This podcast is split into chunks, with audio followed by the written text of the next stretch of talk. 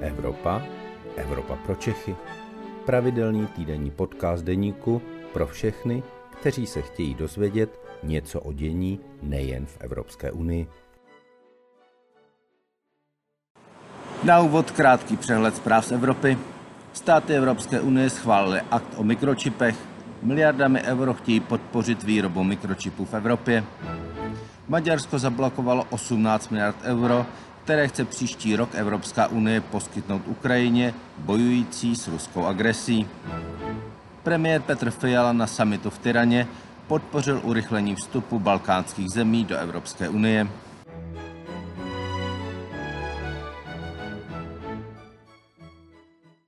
Dobrý den, je středa poledne a tak je tu vaše oblíbená Evropa pro Čechy. Dnes se vydáme až na samý okraj Evropy do Moskvy, kde minulých 15 let prožil novinář a překladatel Jiří Just, který o svých 15 letech v Rusku vydal nyní knihu a kterého vítám v našem podcastu.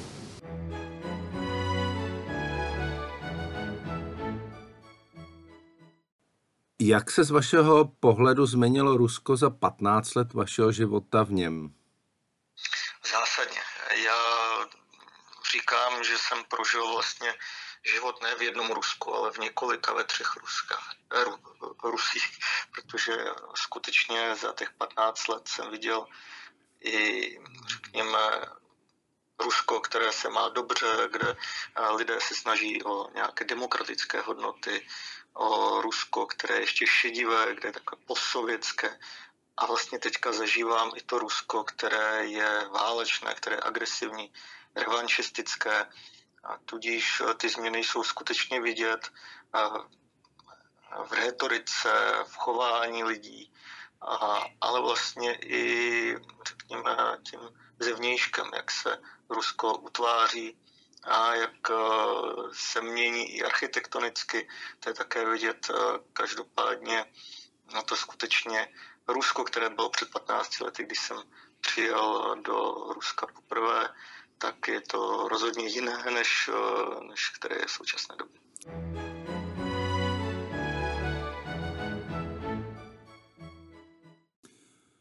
To, co se na Rusku změnilo úplně zásadně eh, za ty poslední měsíce, eh, je Rusko od začátku války militaristickou zemí z vašeho pohledu?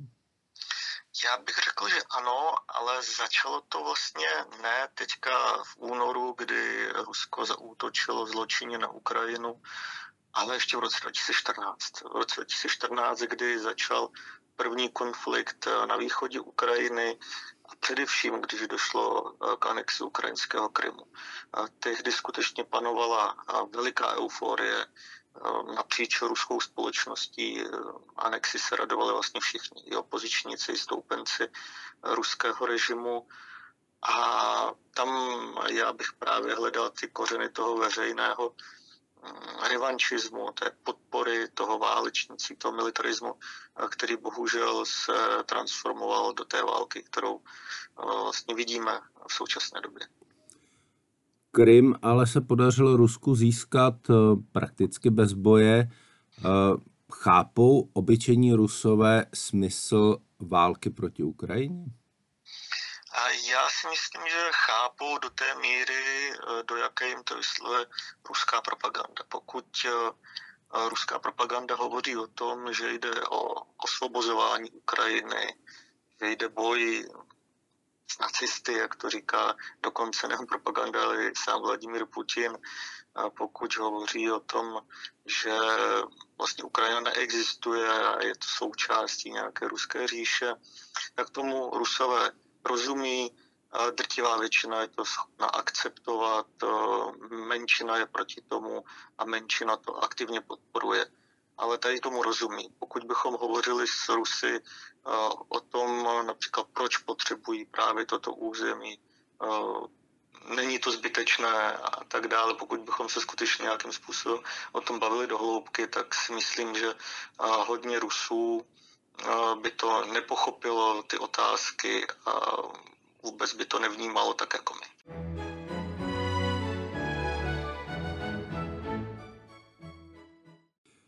Když se vrátíme zpátky ještě před rok 2014, eh, dal by se tehdejší eh, vztah eh, Rusů a Ukrajinců popsat přibližně jako vztah mezi Čechy a Slováky? Mm, to si nemyslím, protože my mezi, nebo naše vztahy se Slováky jsou mnohem bližší, také si prošli různými historickými vývoji, ale já si troufám říct, že naše vztahy jsou vřelé, bez jakéhokoliv tam imperialismu nebo snahy si podmanit třeba po 30 letech Slováky.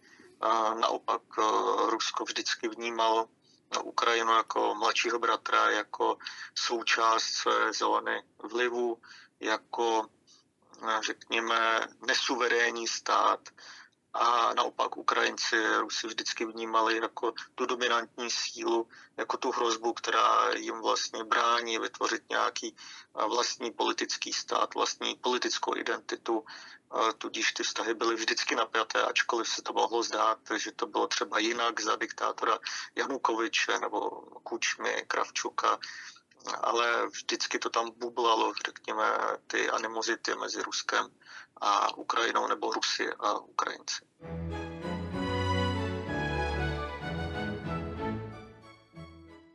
Je dnes Západ v Rusku nepřítel a snaží se eh, současná vláda opravdu aktivně vymítit ze země vše západní, eh, včetně omezování hudby v rádiích, což je poslední krok, který eh, ruská vláda oznámila? Já se domnívám, že nyní už ano, že skutečně ruská vláda vnímá Západ jako nepřítele. Je to i dáno tím, že Západ pomáhá Ukrajině bránit se před ruskou agresí, proto ty vztahy eskalovaly skutečně do takových velice zvláštních eh, podob, jak, jak jste zmínil, že hudba je vlastně cenzurována, Rusové musí přecházet na vlastní řekněme, analogie nebo napodobeniny západního zboží, západních služeb a tak dále. A to vše samozřejmě má souvislost právě s tou antizápadní linkou. Například ještě před rokem bych neřekl, že ruský režim chce se nějakým způsobem zbavit, odpoutat od západu, ale dneska je to skutečně vidět. A je to tak, že fungují v Rusku i ty západní sankce, nebo se daří Rusku eh, vlastně touhle ehm, cestou směrem od západu ehm, se eh, západu zbavovat dříve, než začnou fungovat sankce jako takové? Je otázka, jak budeme pohlížet právě na ten sankční tlak. Pokud budeme pohlížet na to, že Rusové stále si mohou nějakým pokoutním způsobem koupit eh, iPhony nebo řekněme západní, nebo nejenom západní techniku, která by měla být oficiálně zakázána, tak v tomto ohledu se v úzovkách sankce nepodařily.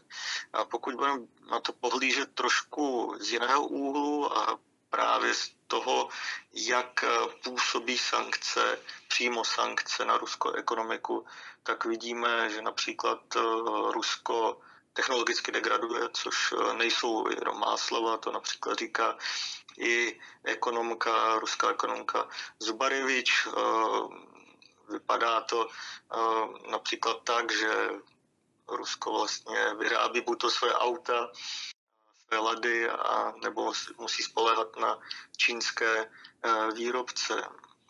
Takže vypadá to i tak, že Rusko vlastně nemůže nějakým způsobem obsluhovat třeba svá letadla. Vypadá to tak, že má problémy i v těžebním průmyslu, protože ty sankce se týkají těžebního průmyslu. Nemám teď na mysli přímo export třeba ropy a plynu, ale vůbec jejich těžbu. A to také dopadají. Ty sankce nejsou samozřejmě tak vidět, nejsou takové řekněme, mediálně eh, populární, protože skutečně se člověk tím musí zabývat, ale ty sankce jsou vidět, ruský stát si to uvědomuje a je to vlastně vidět i třeba na ruském rozpočtu, který v příštím roce bude eh, mít rekordní schodek, bude dosahovat až 850 miliard korun což je na Rusko, které právě těží to černé zlato a plyn. Něco neuvěřitelného a vrací ho to do 90. let, které Vladimír Putin tak s oblibou kritizuje. Proto ty sankce skutečně citlivě doléhají na Rusko, ale ne tak řekněme mediálně přitažlivě, jak, jak by se asi chtělo. A schudli Rusové za um, těch dnes už víc než 9 měsíců války? Jako reálně, reální lidé, um, jestli to poznají na svých platech, na tom, kolik si mohou za ty platy koupit? Určitě v Rusku je vysoká inflace. Uh, podle posledních údajů uh, ty reálné mzdy poklesly zhruba o 4%, uh, tudíž to Rusové cítí, ale hlavně vidí skutečně, že v, v obchodech je dráž a je tam jenom ruské zboží, které kvalitou samozřejmě není tak uh, srovnatelné uh, s, tím západním, s tím západním zbožím, takže to pocitují v různých směrech.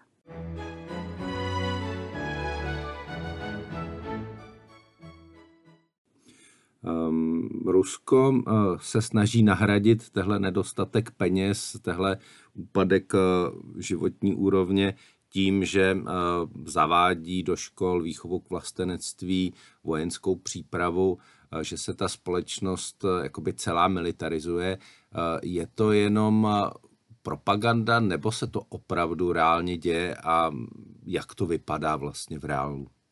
Skutečně se to děje, ale je, to zase záleží na učitelech. Já například znám některé učitele, kteří povinně skutečně musí řekněme, učit děti tu vlasteneckou výchovu, ale dělají to například prostřednictvím čtení klasiky, Puškina, Bermontova, tam také jsou ty válečné motivy samozřejmě, ale snaží se tu indoktrinaci, tu ideologickou indoktrinaci dětí nějakým způsobem zmírnit. Ale samozřejmě to jde, nebo hovořím o moskevských učitelech. Ti učitelé v regionech dál od Moskvy, ty asi nemají žádnou snahu a proto jedou podle těch, řekněme, osnov, které jim nařídí stát, anebo si je někde najdou.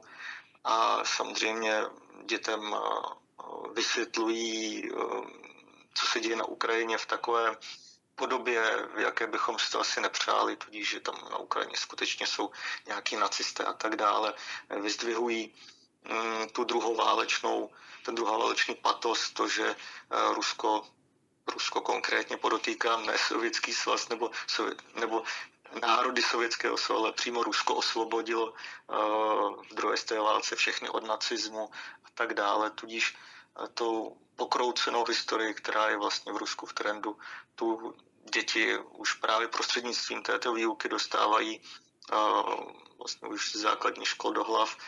A nejde mimochodem jenom o tu povinnou takovou výchovu, ale existuje ještě řada paramilitantních, nebo abych se toho slova, organizací, jako je Junarmie a tak dále, kde se také děti připravují na válku, nebo alespoň se připravují a učí se střílet e, zbraní, takže Rusko skutečně tady tím je no, nasyceno docela, docela hodně.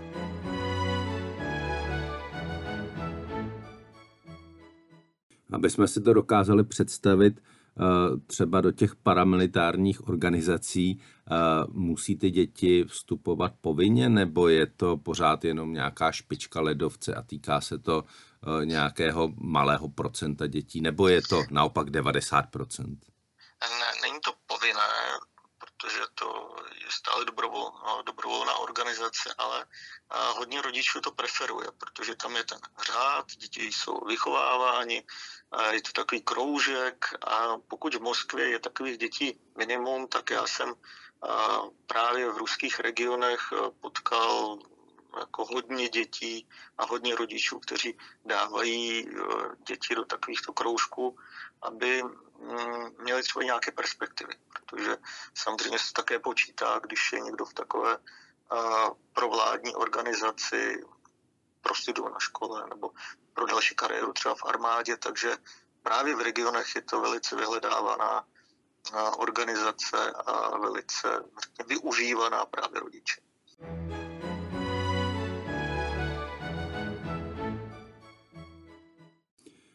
Když je takhle silná indoktrinace, jak té vládní propagandy, tak vlastně jdoucí až do škol, je šance pro obyčejného Rusa, aby se dostal k jiným než těm vládním informacím? Jak je to třeba s dostupností internetu, poslechem západních rozhlasových stanic? Je to pořád ještě možné?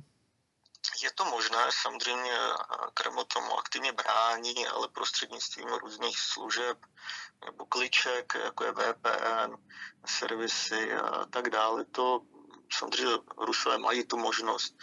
Ale je tady otázka, proč by to dělali, protože drtivé většině Rusů skutečně vyhovuje to, co jim televize říká. Ona jim říká, vy jste osvoboditelé, my jsme osvobozovali před 80 lety od nacismu celou Evropu, my jsme vítězové, vítězíme na té Ukrajině a pak eh, v takovéhle atmosféře skutečně člověk asi nechce hledat nějaké pochyby.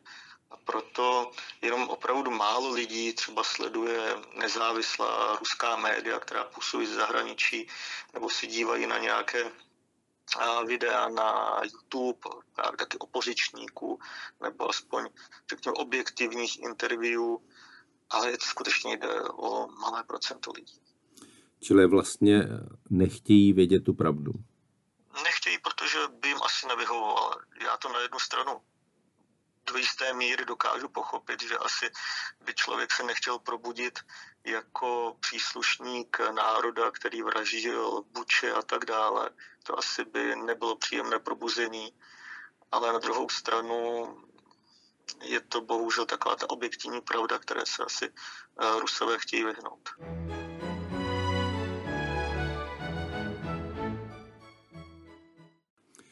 Změnila něco na tom eh, mobilizace, která zasáhla tisíce rodin?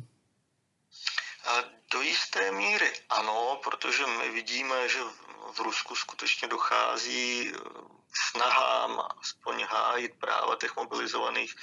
Tyto snahy jdou spíš od matek nebo manželek mobilizovaných vojáků, ale že by to mělo nějaké, řekněme, celonárodní hnutí nebo hnutí, které by vyvolávalo v Kremlu u tamních pánů vrázky, to bych neřekl. Skutečně jde o takové malinké zárodky nějaké občanské společnosti, která v Rusku bohužel neexistuje a já se obávám, že, že to ani nepřesvědčí Rusy například, aby se zamysleli nad tím, jestli ta válka na Ukrajině je potřeba a jestli probíhá tak, jak propaganda říká. My jsme tady už mluvili o poklesu životní úrovně o tom vztahu k západu, který se na té vládní úrovni velmi výrazně změnil e, ve vztah velmi negativní. Na druhou stranu e, nedávno e, mi vyprávěla jedna europoslankyně, že ve Španělsku potkala davy ruských turistů. Jsou podobné zprávy z Egypta, z Turecka, například i z některých dalších evropských zemí. Kde na to ti Rusové berou a jak je vlastně možné, že se do té Evropy ještě dostanou a proč do ní vlastně chtějí? To je několik otázek, které mohou mít e, různé odpovědi. Samozřejmě hodně Rusů stále chce mít e, nějako, nějaký kontakt s Evropou protože hodně Rusů se identifikuje s Evropou. Je příjemné pro ně navštěvovat Evropu, odpočívat v Evropě. To, že podporují třeba válku na Ukrajině, anebo nepodporují, to je úplně jedno, tak to neznamená, že by nechtěli na západ alespoň si odpočinout. Kde na to berou, to je dobrá otázka, protože skutečně je ta životní úroveň klesá u všech, nejen v Moskvě, ale o mnoho rychleji samozřejmě v regionech, ale stále Rusko má 140 milionů obyvatel a vždycky se tam najde někdo, kdo, kdo má peníze a kdo chce využít třeba poslední možnost si odpočinout ve Španělsku, v Řecku, na Kypru. A, a ti Rusové, jak se tam dostanou, buď to už mají dlouhodobě nějaká šengenská víza, že si je například udělali ještě před válkou, anebo využívají to, že některé země ještě vydávají ta víza a snaží se aspoň tímto způsobem zdlouhavým a, a nepříjemným, nepříjemnějším, než bylo před rokem, ještě naštívit třeba naposledy tu Evropu.